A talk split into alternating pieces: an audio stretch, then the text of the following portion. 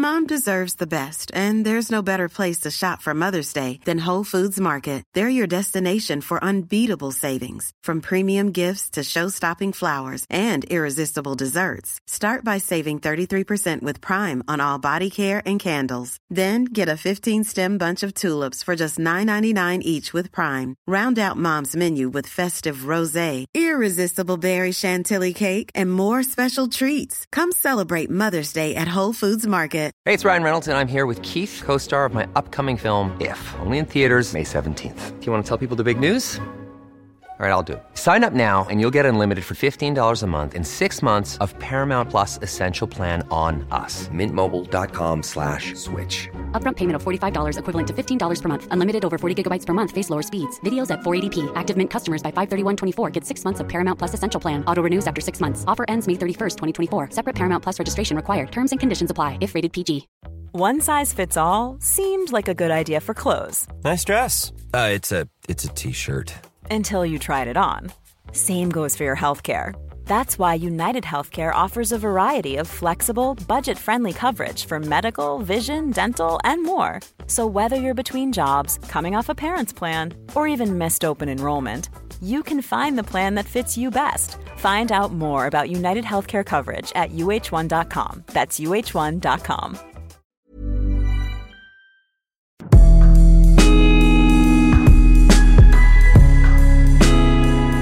If you follow me on social media, you may have seen a post or two from Black Tree Resort in Colorado. Now, full disclosure, it's my brother's luxury glamping property and it is amazing.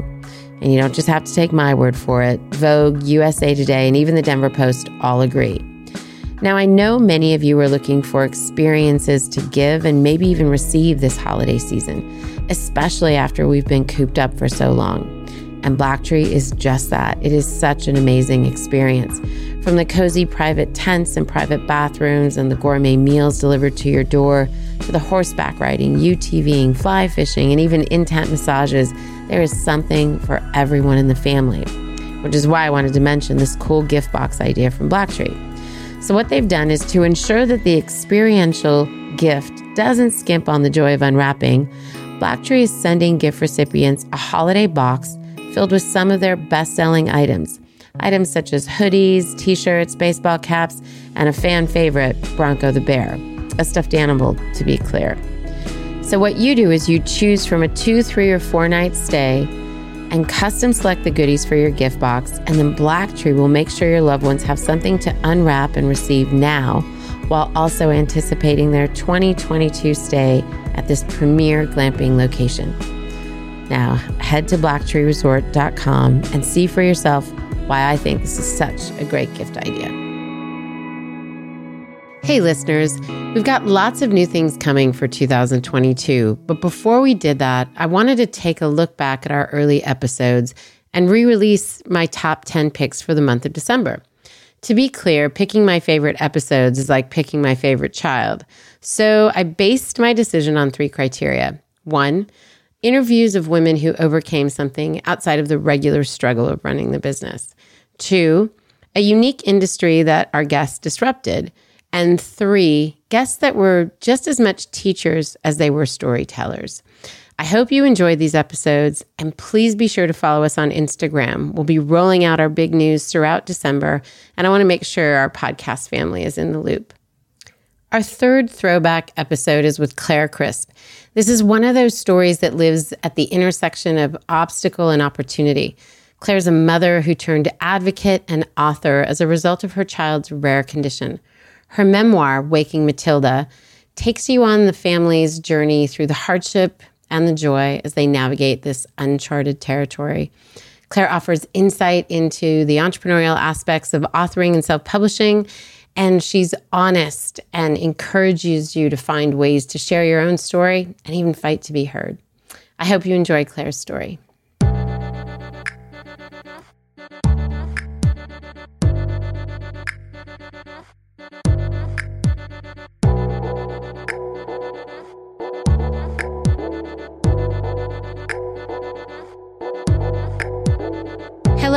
Thanks for stopping by Liberty for Her, where we unpack one woman's entrepreneurial journey to help another woman launch her own.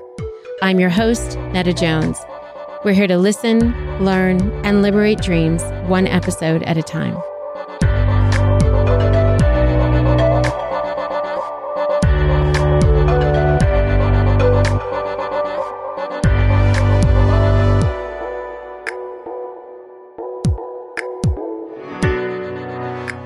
Well, here we are again, Liberty listeners, for another podcast. Um, and we're so happy that you're here with us. This time we have actually a dear friend of mine, Claire Crisp, who has just authored her very first book. And we're excited to tell you all about that and all about how she got to this point in her career.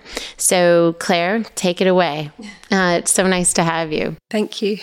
Um, why don't you start by telling us a little bit, since the book that we're going to talk about is so much about your personal life. Mm-hmm. Before you tell us that, tell us who you were professionally before you okay. started doing this. Yeah, thank you. Um, I was born and raised in, in West London, and I went to college um, actually at the Florence Nightingale Hospital called St Thomas's, and I trained to be a physical therapist, which was amazing. And I, I went on working um, in London area hospitals for the next 10 years. So, so that part of my, my career was very much clinically grounded. And um, I went from there to um, moving towards part time work in the evenings once I had my first two children um, in my early 30s. And then uh, having um, got married to an academic, the those years were spent very much traveling around trying to find a job and secure tenure and um, move to various countries for postdocs and so on. So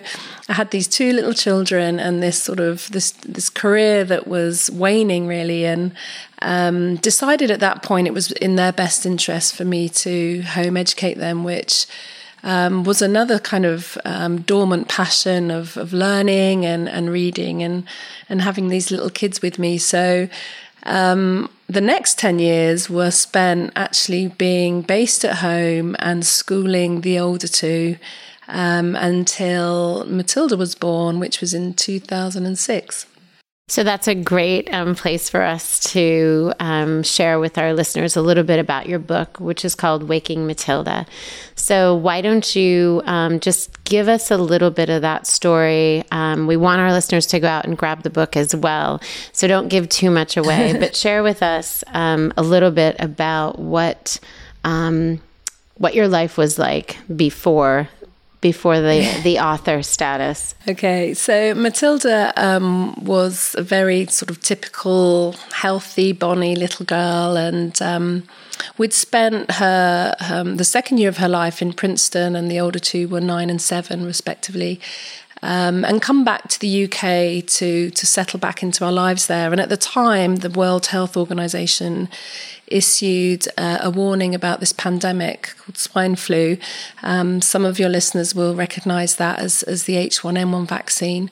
And um, the European government sent letters to all parents, actually, with children under the age of five, strongly recommending them to have their little children vaccinated.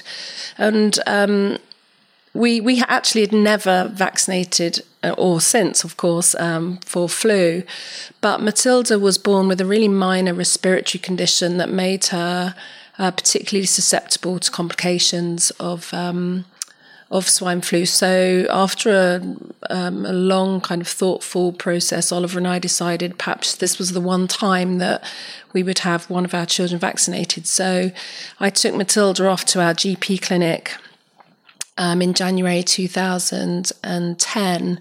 And within weeks of that vaccination, she began to display a really um, bizarre plethora of neurological symptoms. And as a clinician, I realized at the time, although the symptoms were somewhat staggered, um, I was very much aware of how serious they were. And um, we spent the next six months going in and out of hospital and trying mm. to find some answers for um, her symptoms, which.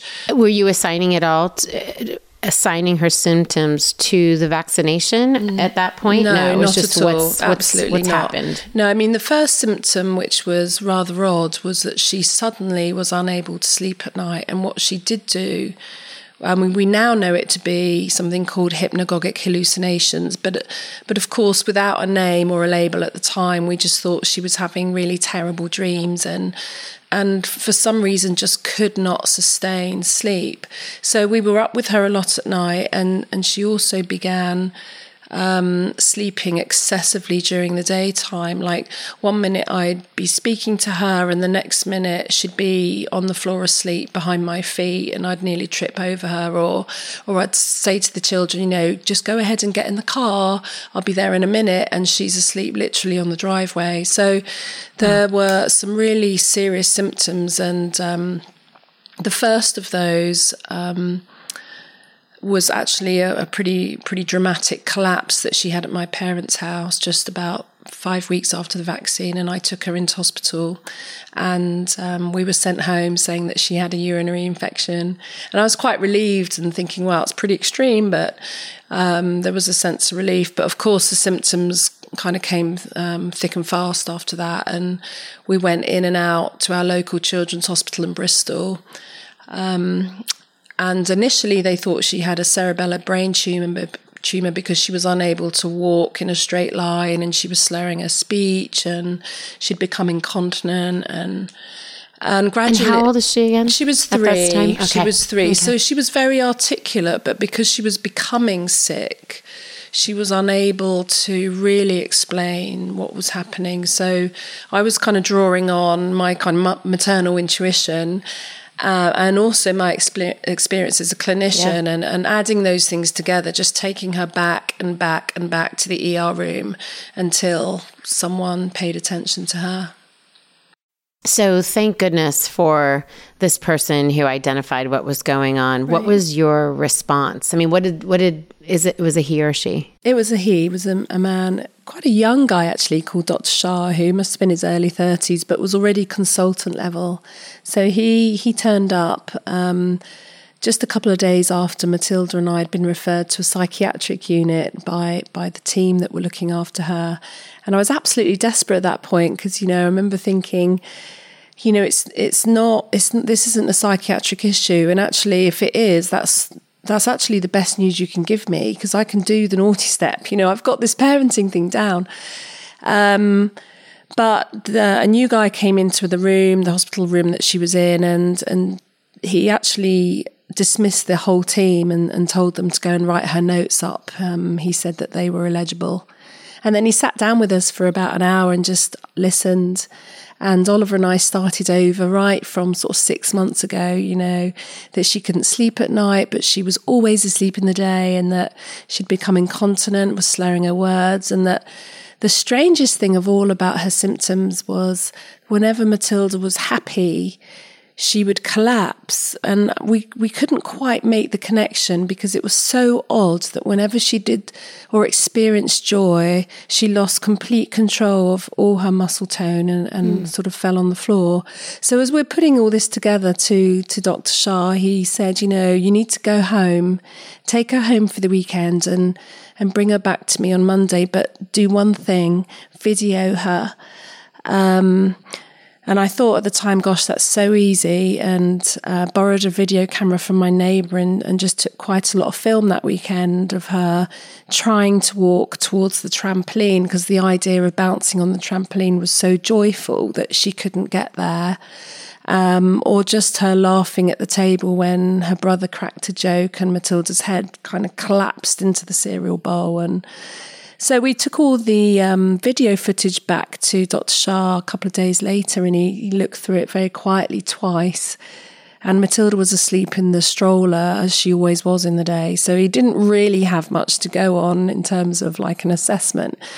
But he looked through the, the films and he looked he looked up at me and said, You know, I've never seen this on, in a patient under 17, but I think I know what it is. It's, it's narcolepsy. Wow. Yeah. What What was your immediate response? Were you relieved that it wasn't something other than that? What did you know about um, narcolepsy? Um, yeah, I, I mean, I feel like I should have known more about it being a clinician, but physical therapists don't don't do much with patients with sure. narcolepsy, and it's it's a very under recognized and underreported and a misunderstood condition. So I don't think we see those patients in hospital. Um, I don't think they're on the radar. And um, I just remember thinking, you know, it sounds like something that's not going to kill her. because yeah. we were we'd been warned that she might have had you know something much more serious and and her symptoms were so severe. I, I, think there were many nights and days when we thought we were going to lose her. So, so there was a bit of relief yeah, actually. I can there imagine. And so now, what do you do? What do you What do you do with that diagnosis? Um, well, well, you you he actually took some blood from her to um, confirm that she carried the genetic marker and rang us back a, a, couple of days later to say, yes, um, she does have the genetic marker, and yes, she does definitely have narcolepsy. But in the meantime, you you do what everyone does. I think you just you just Google it, don't you? yes, and I know can be doc- scarier. Doctors then. hate that, and I I sort of do understand that. But on the other hand, we were so desperate for information, and for me, I needed to know was it treatable? I sort of understood on a funda- fundamental level that she was forever changed and it wasn't curable. But that hope of of her having kind of a childhood and a life worth living rest in treatment and, and that's sort of what we put our minds to. That's amazing. And I can't imagine what that must have meant for you as parents. Um, and then you're parents of two other children mm-hmm. too. So yes. you have to think about how do we navigate this as a family. Right. And I know that you were also having to navigate uh, your husband's career mm-hmm. and what that meant, and perhaps having to leave the UK, right. which ended up happening, right? Yes. Yeah. His um his job is interesting because he's able to um, translate his work over here in the US. And we hadn't ever really thought about uh, moving over here permanently, although we'd done a couple of postdocs, one at Notre Dame and one in Princeton. But as um, it became really clear to us that Matilda's um, condition needed expert um, and specialist help and treatment, and that that wasn't available to us in England, then we began to think about maybe Oliver's job translating over here. So um, that was that was a pretty remarkable situation in that he was able to apply for a couple of jobs and on the understanding that he had to prove that he were, he could he was the only guy that could do this job above any American. So it was quite a tall order, really. And that coming to California opened a door at Stanford, I understand, right. or was it the other way around? It was, was the it? other way around, okay. actually. So we we understood that Stanford was was the world leading center for narcolepsy research, and that there was a team there and a, um, a specialist, a man called Professor Mignot.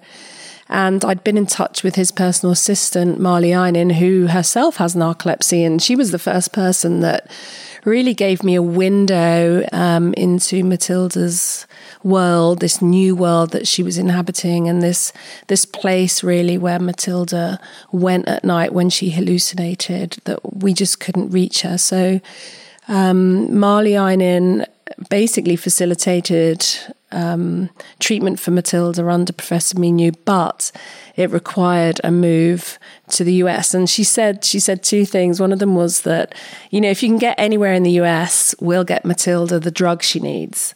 And the other thing was if you can get to California, then Stanford will be her local doctor. So the, the challenge was on. We had to get to, to California.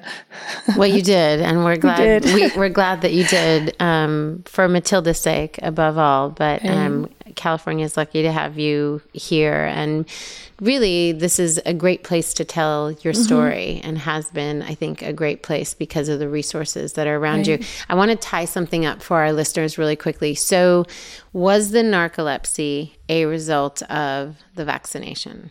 Yes. Okay. Um, and so now bring us a little bit into what's what's going on with Matilda today. How mm-hmm. old is mm-hmm. she? She's ten. And how is she doing? She's doing quite well. She's um, she's really she's optimally treated on a sort of a, a range of medication. The uh, most important one is a drug called Xyrem that she takes uh, twice at night, every three hours. And that enables her to have a block of sleep at, at a time. Um, and she's on some daytime stimulants that help her stay awake when she's at school. Um, and they also help her condense her daytime nap. So, without treatment, narcolepsy is incredibly disabling because you the, the, the people are asleep all day on and off and and that's very hard to function when you're that sleepy at all and yet at night they can't shut down and sleep mm. and get restorative sleep so um, with this kind of very finely tweaked cocktail of medications, Matilda's actually she's doing quite well, but of course she's entirely dependent on on these medications. Um, so it sounds like she's having really a, quite a normal childhood as far as um, her circumstances mm-hmm. are concerned. Now, let me point back to you as a mother. So, if a child needs medication every three hours, there's somebody that's getting up to give them that. So, yeah. what has that meant for you and your husband in terms of now that you you you keep referring to Matilda's world being changed, but your right. world was changed. Yeah. So, what what was that like? Yeah, no, I would. I mean, casting my mind back all the way to the sort of hideous year when she became ill and we didn't know what was wrong with her, right the way through to diagnosis, and then um, trying to forge forge a, a, pathway through to her being treated. I think all of those things um, on a practical level are life changing, but the the struggle I had really was was much deeper than that. It was a, it was an emotional. Um, heart wrenching and heartbreaking experience that lasted a long time. And um, when you go through something like that, I think it's uh, whether you like it or not, life is never the same and yeah. that was that was a real tension for me because I, I physically wanted to kind of turn back the clock i remember just trying to think if only i had the power to do that you know rip the clock off the wall and and turn back time the, re- the regret around the vaccine and the horror of seeing her suffer so so much was was an ongoing nightmare for me. So I think, you know, if, if you're honest with yourself, if you've been through something like that, it's what I would call a transformative experience. You are never the same. But you're right to point out the nights because our nights have not been the same either.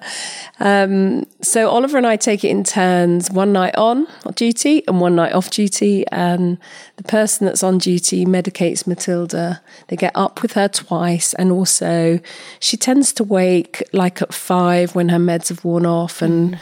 rummage around in the kitchen and try and cut an apple and eat. And so that's a bit messy. So the person that's on duty is, is pretty much up between three and four times a night. It's like uh, having an infant. yeah, I mean, and you just wait for those know, days please. to be over. I know. But it's, yeah. it's you know. It's never going to yeah. be over. Yeah. It's never going to be over. So the transformation to her life, the transformation to your life and your family's mm-hmm. life, was this something that you knew I have to write about this? I have to tell this story. What give us a little bit of why you wanted to tell such a personal story?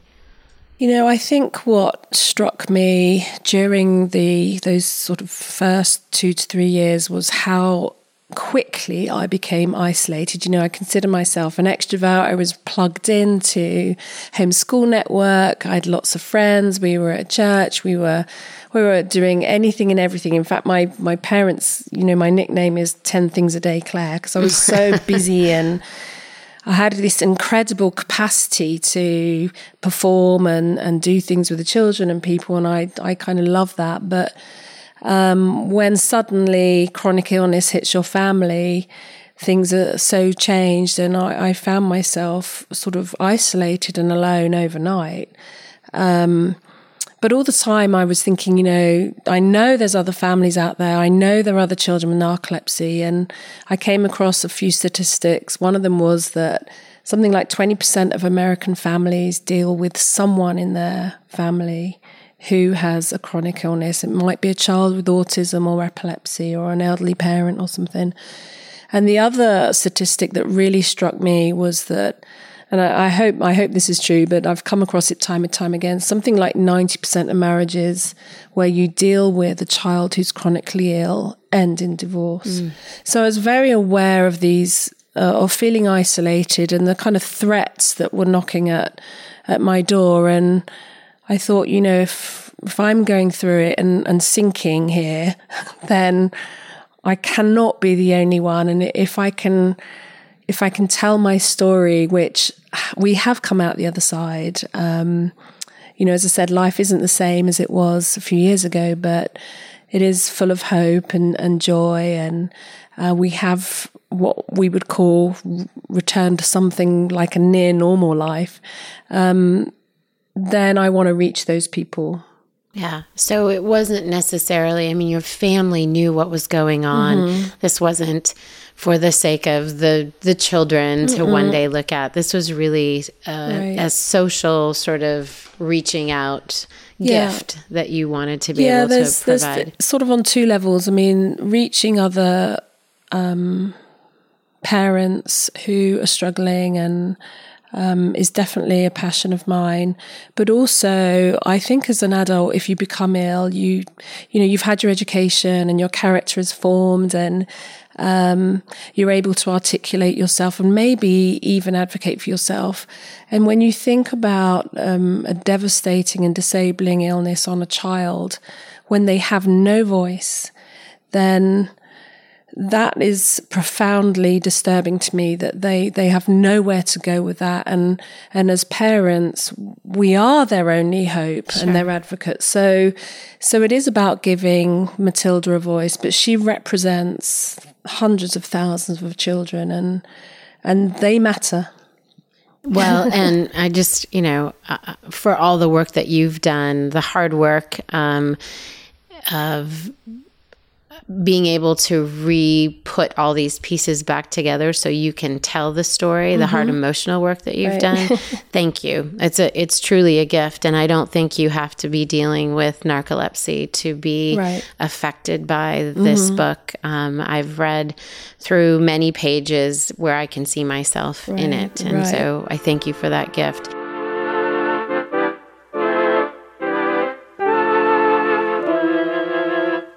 So, we're trying something new around here. We're going to start acting like a real media company and partner with brands we love, brands we actually want to share with you. We're doing this for a couple reasons. One, in order to keep bringing these stories to you, we need to pay the team that pulls it all together each week. And two, these collaborations actually provide another way for us to shout out and share female founded ventures, as well as resources we think you'll love. Our first partner is someone that's near and dear to us. She's even been interviewed on the podcast. You can check out episode 98 for her startup story and her advice on scaling your business. This is none other than Marrin Costello. Now, Marrin's jewelry is a brand that I've both worn and shared with friends. Her designs are always on trend, and for some reason, they never go out of style. How can you do both? I don't know, but she does it. Everything's made in the US, it's hypoallergenic and water resistant, so you can wear it all the time. And they're committed to sustainable practices. Like recently, they've started using environmentally conscious stainless steel and sourcing products from manufacturers that share these values. And if you're a fan of layering, well, you're welcome. Head over to shopmarrincostello.com. That's S H O P M A R R I N C O S T E L L com, and layer stack and load up on the gold and silver to your heart's desire. And there's no need to feel bad about this little indulgence because when you use the code NADA15, that's N A D A 1 5, You'll get 15% off your purchase now through December 31st. So head over and get to shopping and remember to use NADA, N A D A 1 5 to get 15% off all your shopping from now through the end of the year. Did you ever want to be a writer, Claire? um, I um, I went to college to do physical therapy. Partly, be, I mean, I loved loved the sciences. I was strong in sciences, and I I love work. The idea, anyway, of working with people that were ill. But um, there was definitely a reader in me, and I did actually want to go to college to do English, but it was um, back then not considered a particularly good vocational option. Sure. Um, in sort of with my background and so forth. So I kind of dismissed it like no one in my family had been to college and, you know, writers are C.S. Lewis and, yeah. and Oxbridge, aren't they? And I was sort of, not from that stable really. So um, I was quite happy to pursue the kind of clinical side, but uh, reading and I did write poetry long before computers were out there. So it's probably just as well none of them are recorded. but um, I read. I definitely was a reader. Um, and I think being married to a writer, that that whole world has has been part of my world. It's yeah. been pretty natural, really, to yeah. be able to well, it's outstanding. Um, you, you. Uh, gifted me with a few pages to read before the book came out, and it was such a stark, um, I, I, guess, experience for me right. to because I knew you were going to write the book, right. and we had had conversations mm-hmm. about what that would look like. But then to really have something in my hand and I was like, she's a writer. so this isn't just about a story that needs to be told. You're quite a gifted writer. Um, so I wanted to know if there was sort of this, I've always wanted to do this, or was it really, um, I think, pushed into your life because of Matilda's story? And it sounds like mm-hmm. there's a little bit, yeah, of, both, bit of both. A little bit of both. Um, so a lot of women that I talk to who either want to be an author or um, as the case with a few people that I've just interviewed, are authors, mm-hmm. um, they would not consider themselves uh, entrepreneurial. And I've often said, well, you're producing a product right. and you're finding sellers and you're finding buyers. Yeah. You are, in fact, an entrepreneur. And I think in this day, m- more than ever, um, where the publishing model isn't what it used to be, mm-hmm. and people are having to create platforms and an audience um, that is clamoring for for what they're about to produce right. that it really takes that sort of entrepreneurial mindset mm-hmm. do you consider yourself an entrepreneur I yes, I do. and did you in the process? I mean, I just as we walked in to right. set up for this, um, on Claire's kitchen table is a giant piece of like craft paper, butcher block paper um, that you would see in a like a hipster coffee shop oh. or something.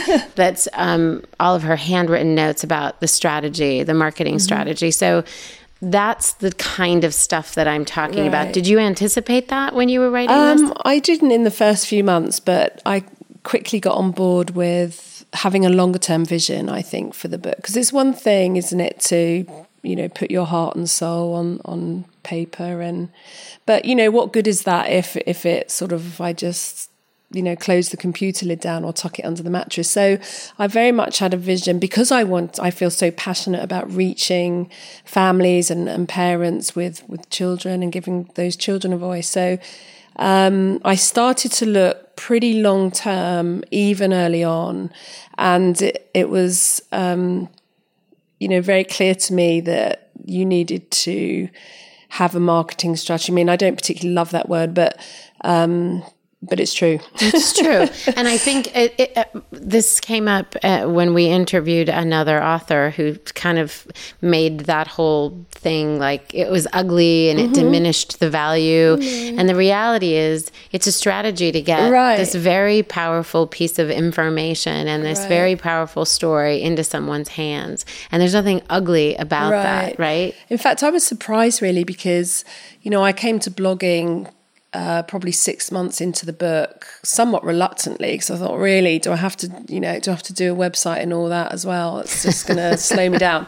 But you know, the wonderful thing about um, blogging, apart from doing these like vignettes of your life and sort of practicing your writing skills, is is the connectedness you have with people sure. and your audience, and and that surprises surprises surprised me and. Um, it was just delightful to kind of be able to reach people and impact people and see kind of how effective just a few hundred words were in reaching someone that you know lived on the other side of the world so sure. so it was hard work but it, it was you know really delightful in terms of me being connected to i suppose my audience and you know that word platform yes more people read it and that was always pleasant but Um, it was it was knowing that what I was writing was resonating with people, and if it resonated on a blog post, then maybe just maybe, Yeah. my book would touch those souls, and that was exciting. Well, and I can imagine that for the blog readers, it was this this buildup of anticipation that we've been on this journey with Claire, and now when the book is out, we can Right, celebrate right, and right. read all of it it's in Join its it together. Entirety. Yeah, really get a, a sense of that. Um, now that you're a published author, and I would say, I don't know if you say, but an advocate, um, which of those two titles do you hold most dear? That's a difficult one. I, I don't want to like wimp out of that question, but I, I do I you. do I I do won't want to you. say they are mute they are compatible. Okay. Very much so. And I think, you know, as an advocate, you're empowered and, and have more credibility if you can stand on a platform with with a book in your hand. Um, and equally as an author, you have a voice to be an advocate. So those things sort of are very married to me and um I think they, you know, I, I feel if I have a, a platform to stand on at a conference or when I speak, um, both of those are are apparent in you know how I deliver and, and my story. It's very hard to disconnect one from the other because my my story is um, is about both really. Well, and I would think one offers the other credibility, Right. validation. Right. Um, it, it, in and of itself, is its own platform, Yes. um, depending on the particular venue or audience that you're speaking to. Um, okay, so this is where we sort of transition. Um, but actually, before that, I want to ask you what kind of, what is your next move personally? You've talked about you want this book to be um, a long term project. A lot of people put out a book and it's it's exciting and there's all this energy around it and then it's it's over. And for you because of the story and because of the people that you want to touch and because you are acting as an advocate it has a longer life. But what's what do you view as next? Is there another book on the horizon? Are you going to spend time on a speaking circuit? What can we expect from Um, I think you? there's two things. Again, going back to the previous question, one of them is that um, as an advocate, I'd like to continue to give to reach those families and, and give those children a voice through through my our own story and um, speaking on how to raise children who are chronically ill and live fully. That's that's something I think that's um, really passionate um, to me. That it's one thing to have a chronically ill child, but you don't kind of have to live you know where I was a few years ago, like broken and just couldn't see a way forward. There, there is a way forward, and having come out the other side, I want, I want to share that with people. That life doesn't look the same. That Matilda can't do all the things her friends can do, but she can do these other things, and those things are really beautiful and meaningful, and they, they give her and our lives meaning. So, there's that. Um, definitely on the advocacy side, um, and on the writing side, I've, I've loved the process so much that, um, and even just like setting up my own publishing company and Um, getting that book in my hands, I think there's a lot to share with how how that process works out and how exciting it is and how doable it is. I mean, I'm surprised that Yeah. you know, a few years ago, I was still like knocking on all those publishers' doors and waiting for the email that four months later came through and said, "It's really well written." But uh, Wait, don't make the dumb person Oh, sound sorry. American. Oh, I'm sorry. oh yeah, sorry. Uh, It's okay, they we'll were forgive American, you.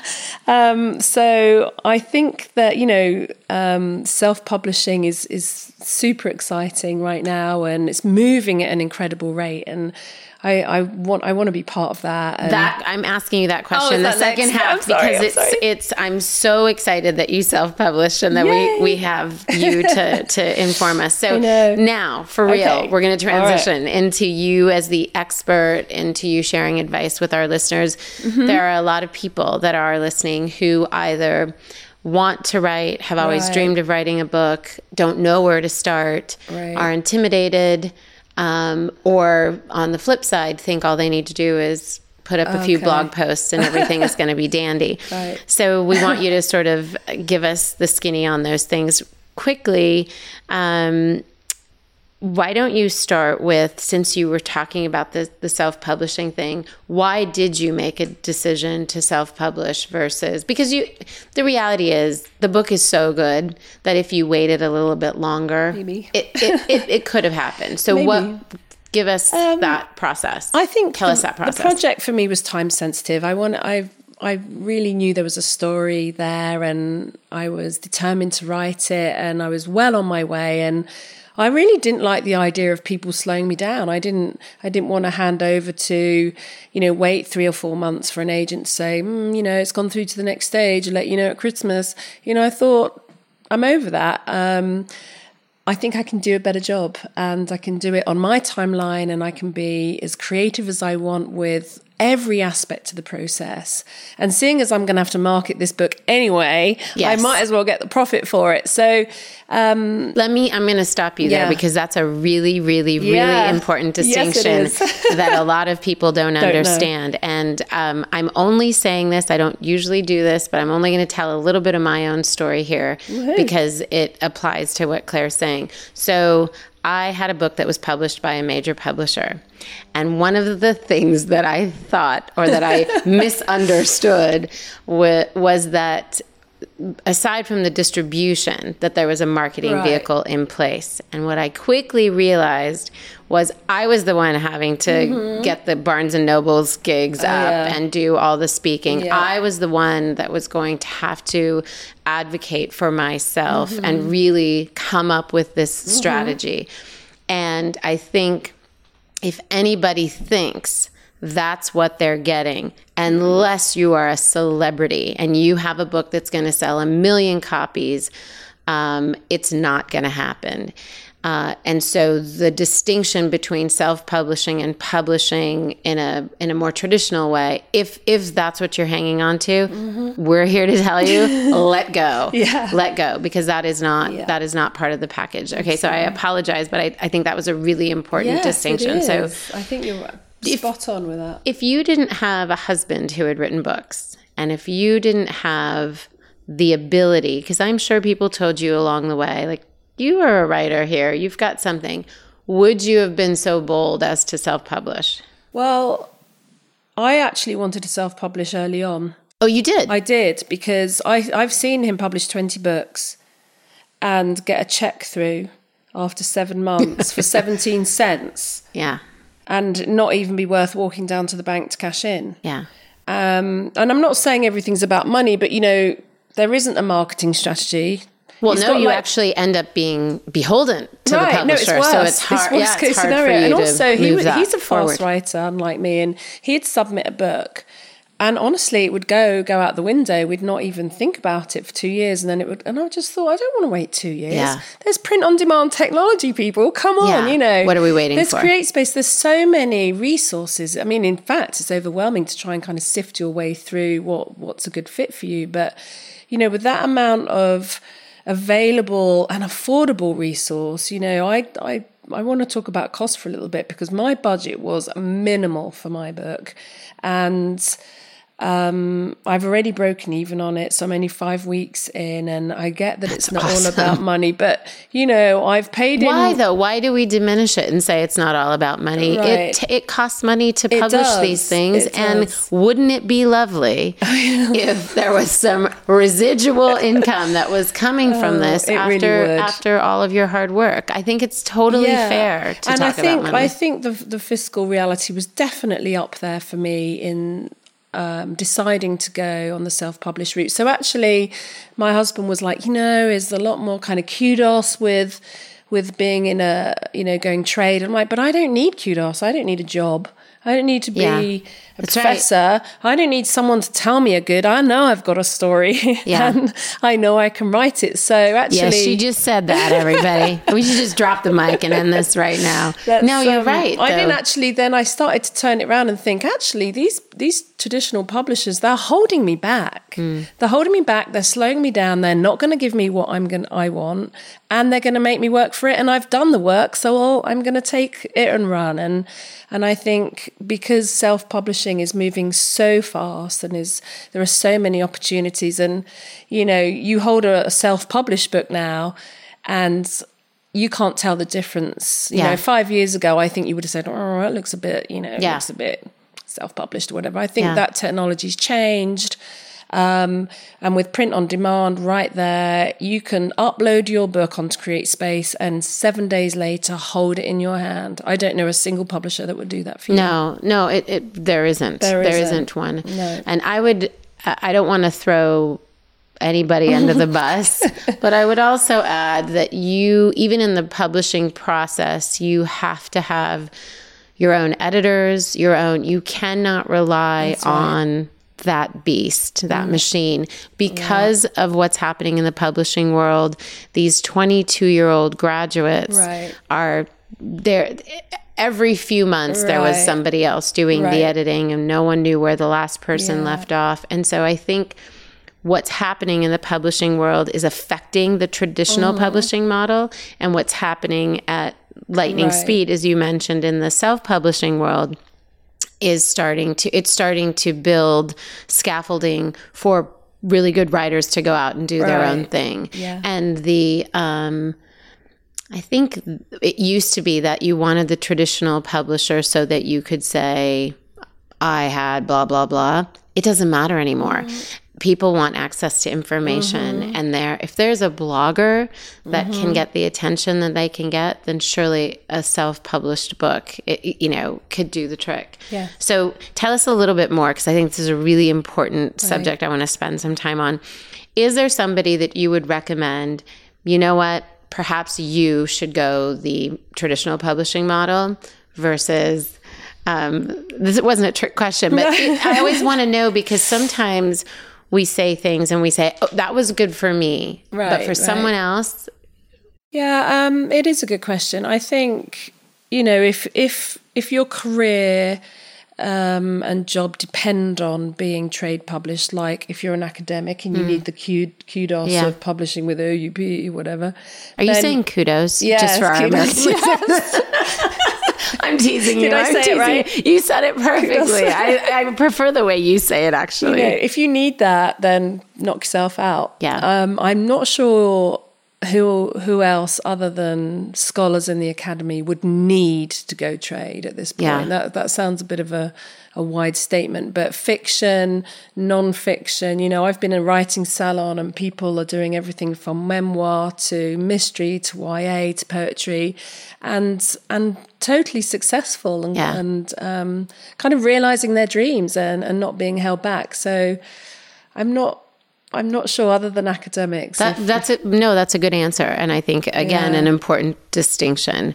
Um, okay, so there's a woman listening right now, and she's thinking that she's always wanted to do this writing thing. What personality trait do you think Mm-hmm. a writer must have? And you would say, Mm-hmm. if you don't have this, just find something else. Go start a yoga studio. Right. Um, and but if you have this, you're golden. Okay, so if you have even the l- slightest bit of introversion, I think you can do it. Now, I I was an extrovert in another life, and and partly that changed for me when Matilda became sick, and I was just home a lot more and a lot more reflective and alone, and um, but writing um, is somewhat isolating because you're like physically sat down for a few hours a day. So um, that might be challenging for wild extroverts. I personally like. I like that time out. Um, Yeah. So um, that f- sort of feeds my introversion.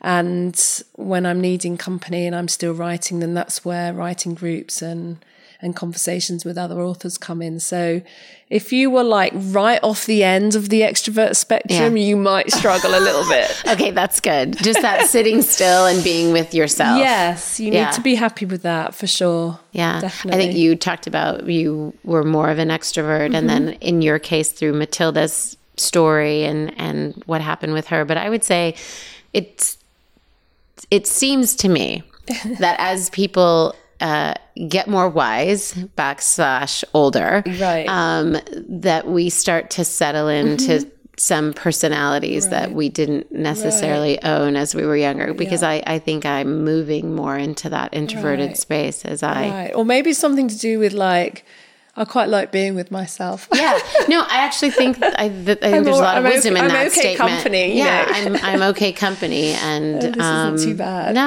no, and I'm more comfortable in my own skin. I hope that's what it is. I hope it's not just because I'm lazy and I don't want to go out. Maybe it's a little bit of that too. Um, you had talked a bit ago about uh, a wealth of resources Mm. for self publishing. Mm-hmm.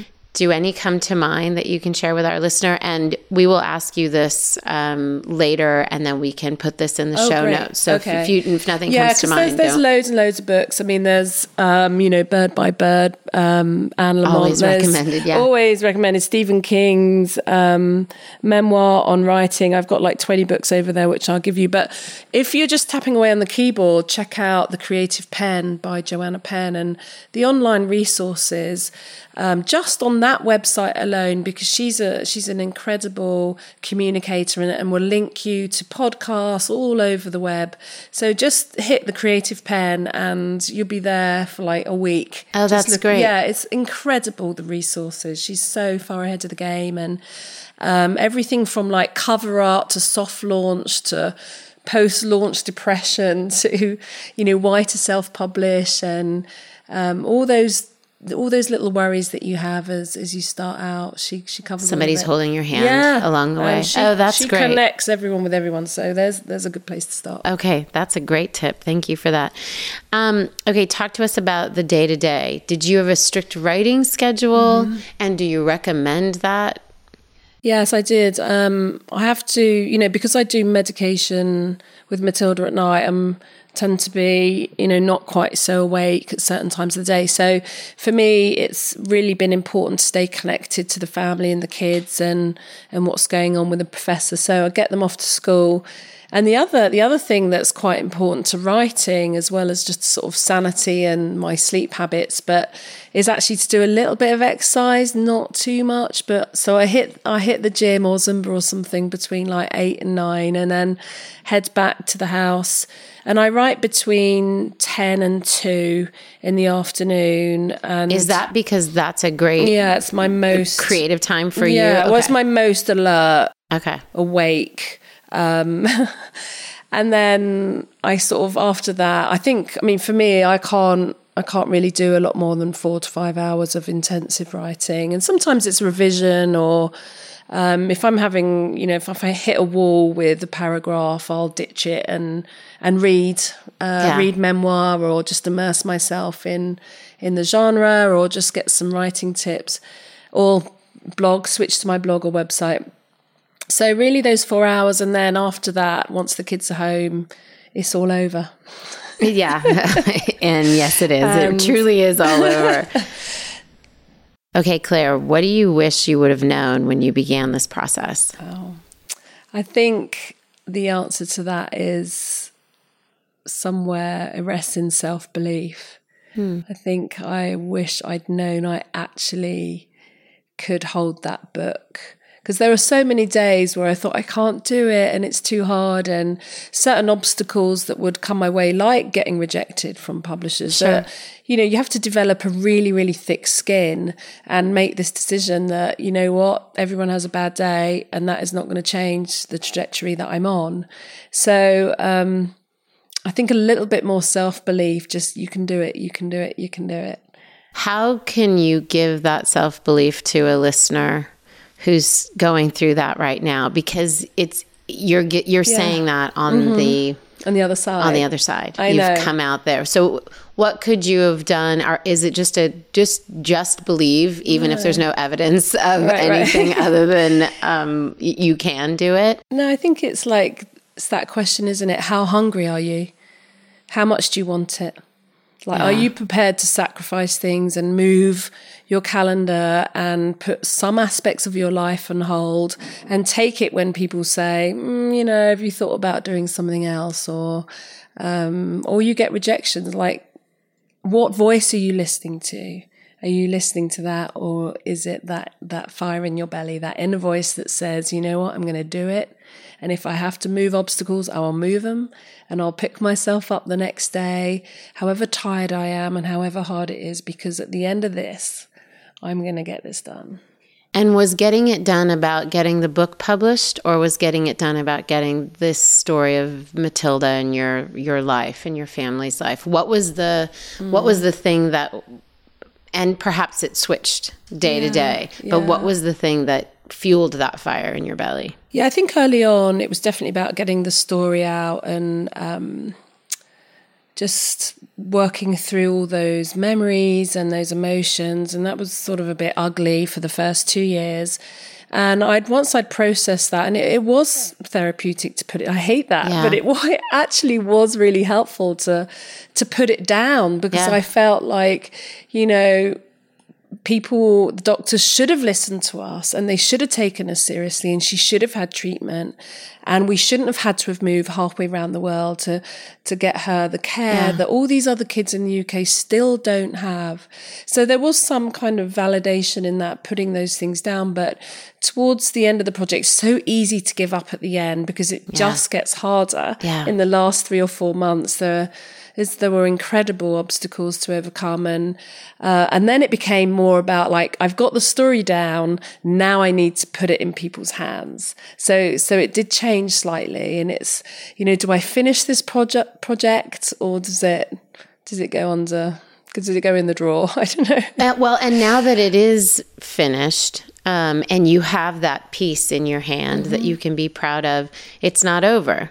You are still trying to get it in people's hands. Yeah. So, what has that um, challenge been like? And is it something that you feel prepared for because you have this book and you're like, Mm-hmm. no, I want to, I, believe in this now? Or is it altogether a new challenge? Well, I love learning, um, and I do sort of like a new challenge, really. So I think, I think I'm on board for a new challenge. And it is is completely new to me this sort of post launch marketing because just Mm-hmm. when you think, oh, I can, you know, sit down and plan a vacation, it's like okay, and your sales are dipping. So what are you Yeah. going to do about it? Um, and there's again, there's a lot of resources and energy around post launch marketing and. Um, I'm sort of seeing it as a new a new learning curve, really. So it's quite exciting. Yeah, and the post-launch uh, dip is natural. It's Right, It's totally. expected, Totally. and that's why those first few weeks are so important. You know, you could write the best book in the world, and it it be over Yeah. in six months. And Yeah. um, so it's really what's next. Yeah, that's that's the million dollar question. Have you seen anything, or perhaps it's even in this, uh, you know, some of the resources that you shared with us um, that has addressed the the marketing strategy? Something to look out for, something to to Mm-hmm. plan ahead that. Um, Maybe you didn't listen to, and you said, "Oh, if only I would have." Right. Yeah, because then, you know, when you do a website and a blog, I mean, I love the writing side of it. Never been super comfortable in front of a camera. So I've sort of shied away from that. And over and over again, you can see when people put like a 20 second video, like the one you put of your daughter. Yeah. I like, I watch all those. They're brilliant oh. of her singing. Of her singing, yeah. I was like, what? Yes, and there's, yes, some, yes. there's something about video that just catches Yeah. people, and I, I've not done that.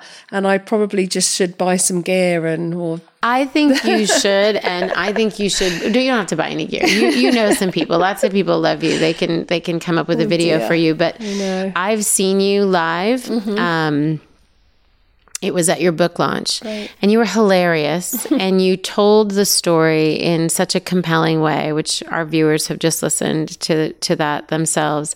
But um, you brought something that was really painful. Um, you you you brought some humor to it you brought real life to it and you made the audience around you aware of what their own Matilda story is in their life. And I think part of that is because we are experiencing you live. So I'm encouraging Okay. you to get in front of a That's a camera. good challenge. Plus you're adorable. Oh, so, you're so come on, get get in front of a camera. You I'll can do it. it. Uh, I think you should. um, so I mean, I think that's something that you're saying to the listener Mm-hmm. actually like take advantage of some of the mediums that are out there. Just because you're writing and you're a writer doesn't mean you can't take advantage Yeah. of whatever else there is. Have you benefited from mm. from social media in that? I have. In fact, it was I think it was you that taught me the hashtag about two years ago. Yeah. I'd never even heard of a hashtag. Oh, I gosh. think we were Yeah. on the phone and I'm thinking, what's a hashtag?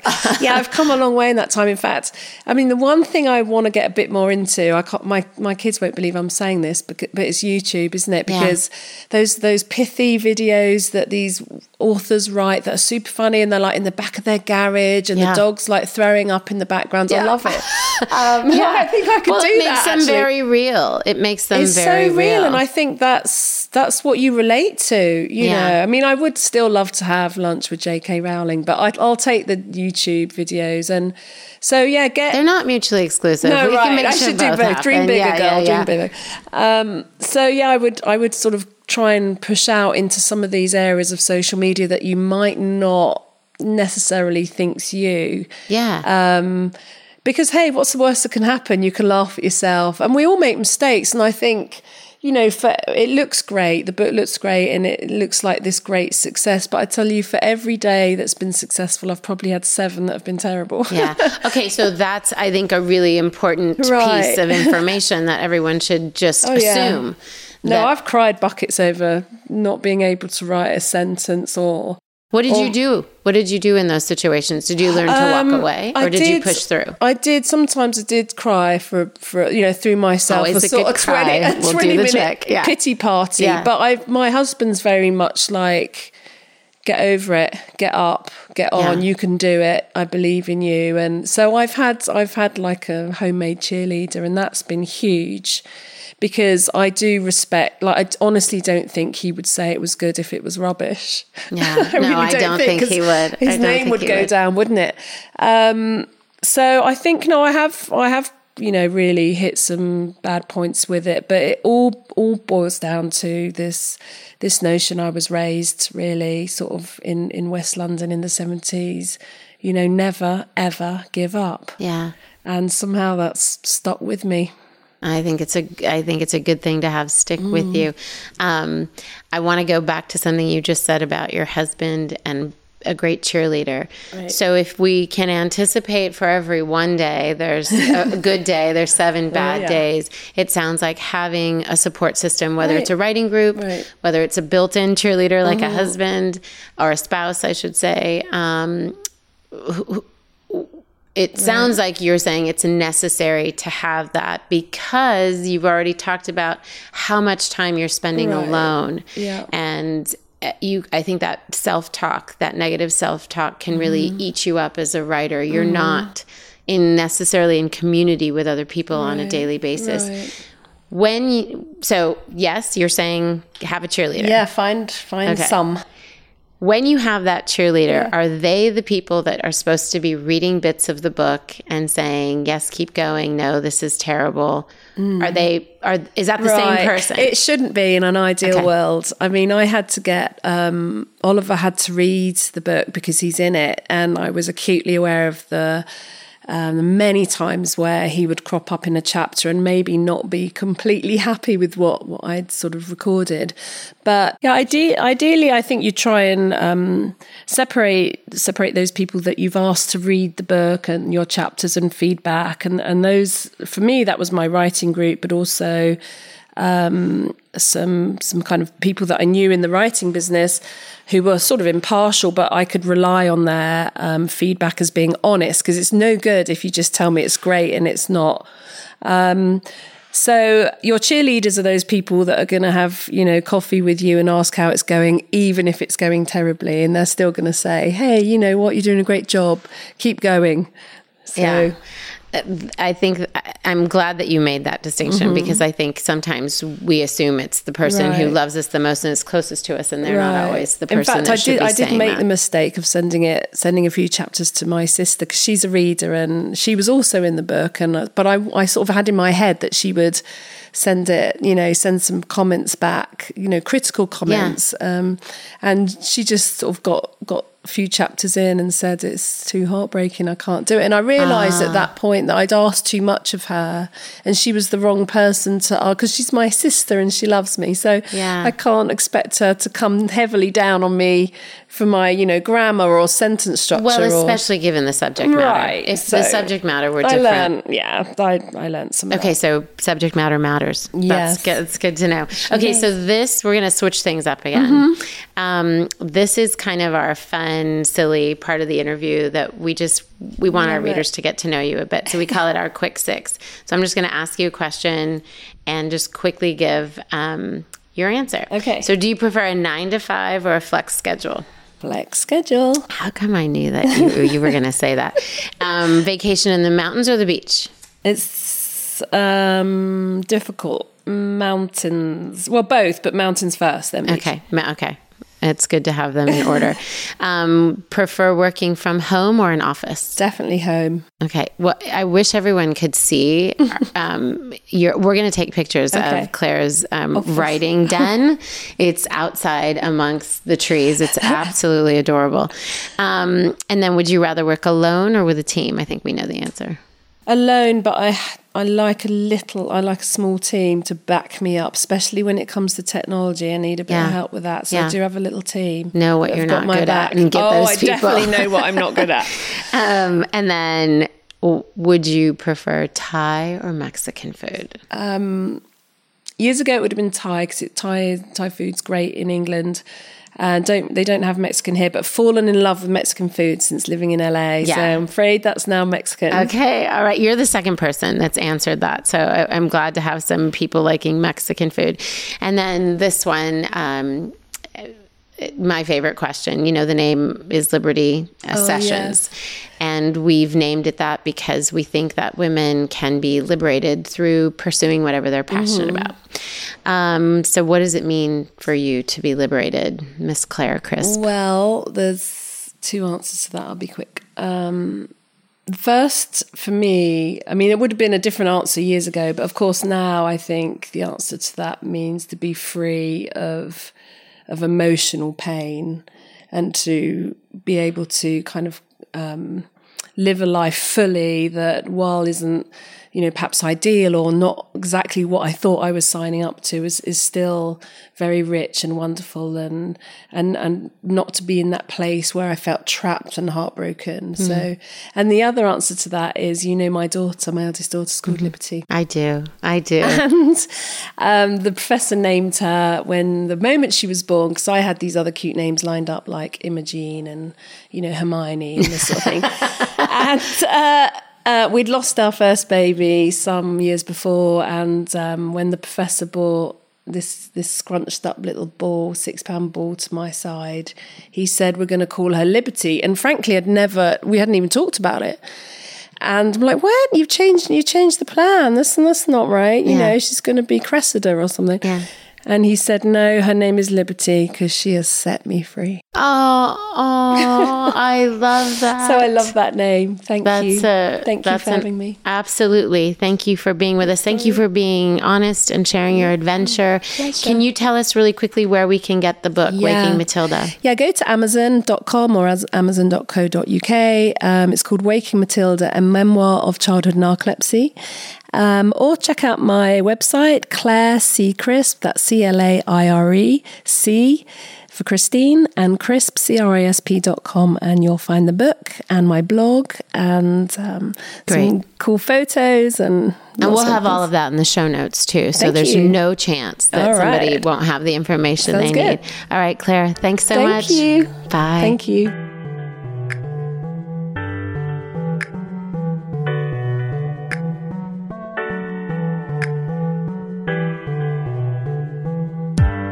Liberty for Her is broadcast on all platforms Apple Podcast, Spotify, Stitcher, Google Podcast, and more.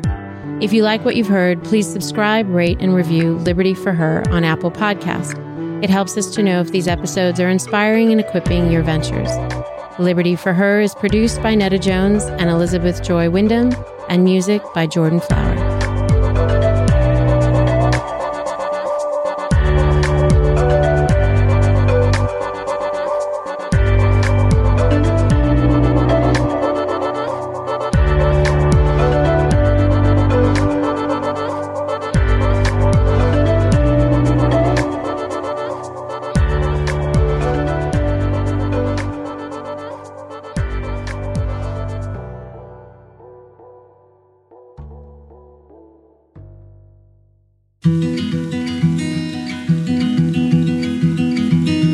Most likely the case that if you're listening to this podcast, you've either launched or want to launch a venture. And whether you're in growth mode or just getting started, it can be a lonely endeavor. Trust us, we know. Which is exactly why we connected with Entreprenista. We wanted our community of podcast listeners to have access to the tools, the resources, and other female founders to connect with. So there's no reason to do this thing alone. In fact, we dare you not to. A few of the perks from Entreprenista include building your reputation. You'll get featured on their website, growing your business through office hours with their founders, Stephanie and Courtney, introductions to other investors, uh, exclusive discounts, connecting with the right people in the community, people who can really advance the work that you're doing, and people that you can help along the way. Get invited to all sorts of conferences, events, and you can write this whole thing off as a business expense. That's the best part. Well, that's one of the best parts. And to make this dare a little bit easier, head to www.entreprenista.com backslash liberty and use the code liberty25 for $25 off their membership fee. And for the record, I just became a paying member myself. So I'll see you over there.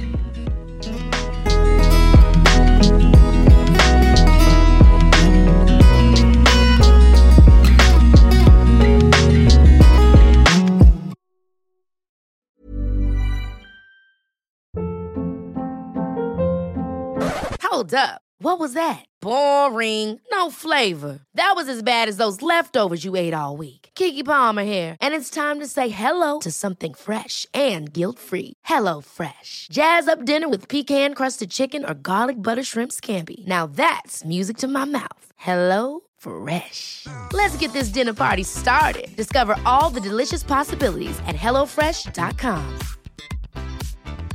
Mom deserves the best, and there's no better place to shop for Mother's Day than Whole Foods Market. They're your destination for unbeatable savings, from premium gifts to show-stopping flowers and irresistible desserts. Start by saving 33% with Prime on all body care and candles. Then get a 15-stem bunch of tulips for just $9.99 each with Prime. Round out Mom's menu with festive rosé, irresistible berry chantilly cake, and more special treats. Come celebrate Mother's Day at Whole Foods Market. Planning for your next trip?